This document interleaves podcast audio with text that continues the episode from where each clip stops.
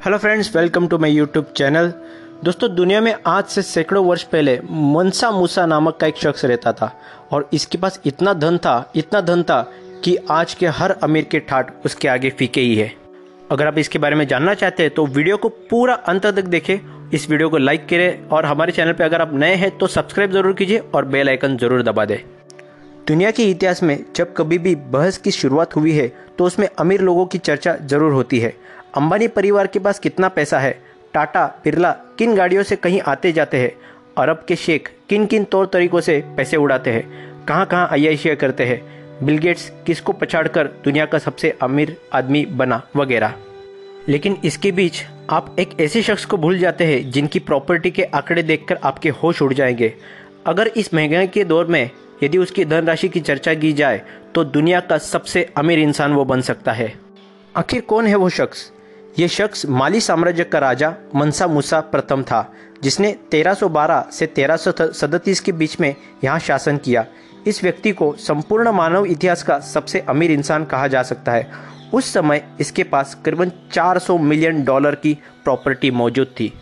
लेकिन मनसा मूसा के धन की वजह क्या है? मनसा मूसा उस दौर में नमक और सोने का कारोबार किया करता था।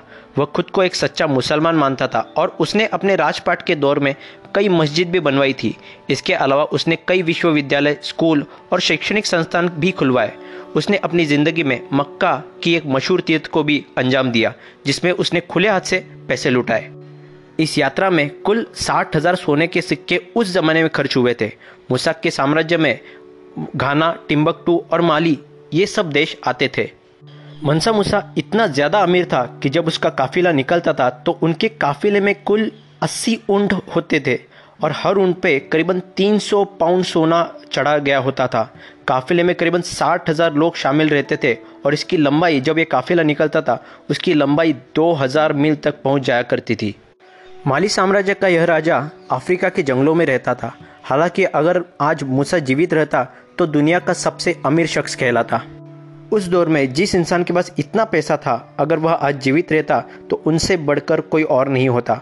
भारतीय मुद्रा में उस वक्त उनके पास करीब ढाई लाख करोड़ रुपए थे, जिसकी कीमत आज अरबों खरबों में है।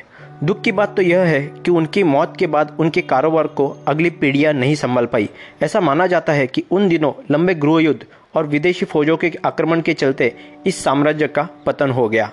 तो दोस्तों, इस वीडियो में आज के लिए इतना ही। जाने से पहले हमेशा की तरह आपसे एक सवाल कि अगर आपको मनसा मूसा की दौलत मिल जाए तो उस पैसे से आप क्या करोगे? कमेंट सेक्शन में ज़रूर बताएँ, लाइक कीजिए इस वीडियो को और शेयर करें अपने दोस्तों के साथ। धन्यवाद दोस्तों।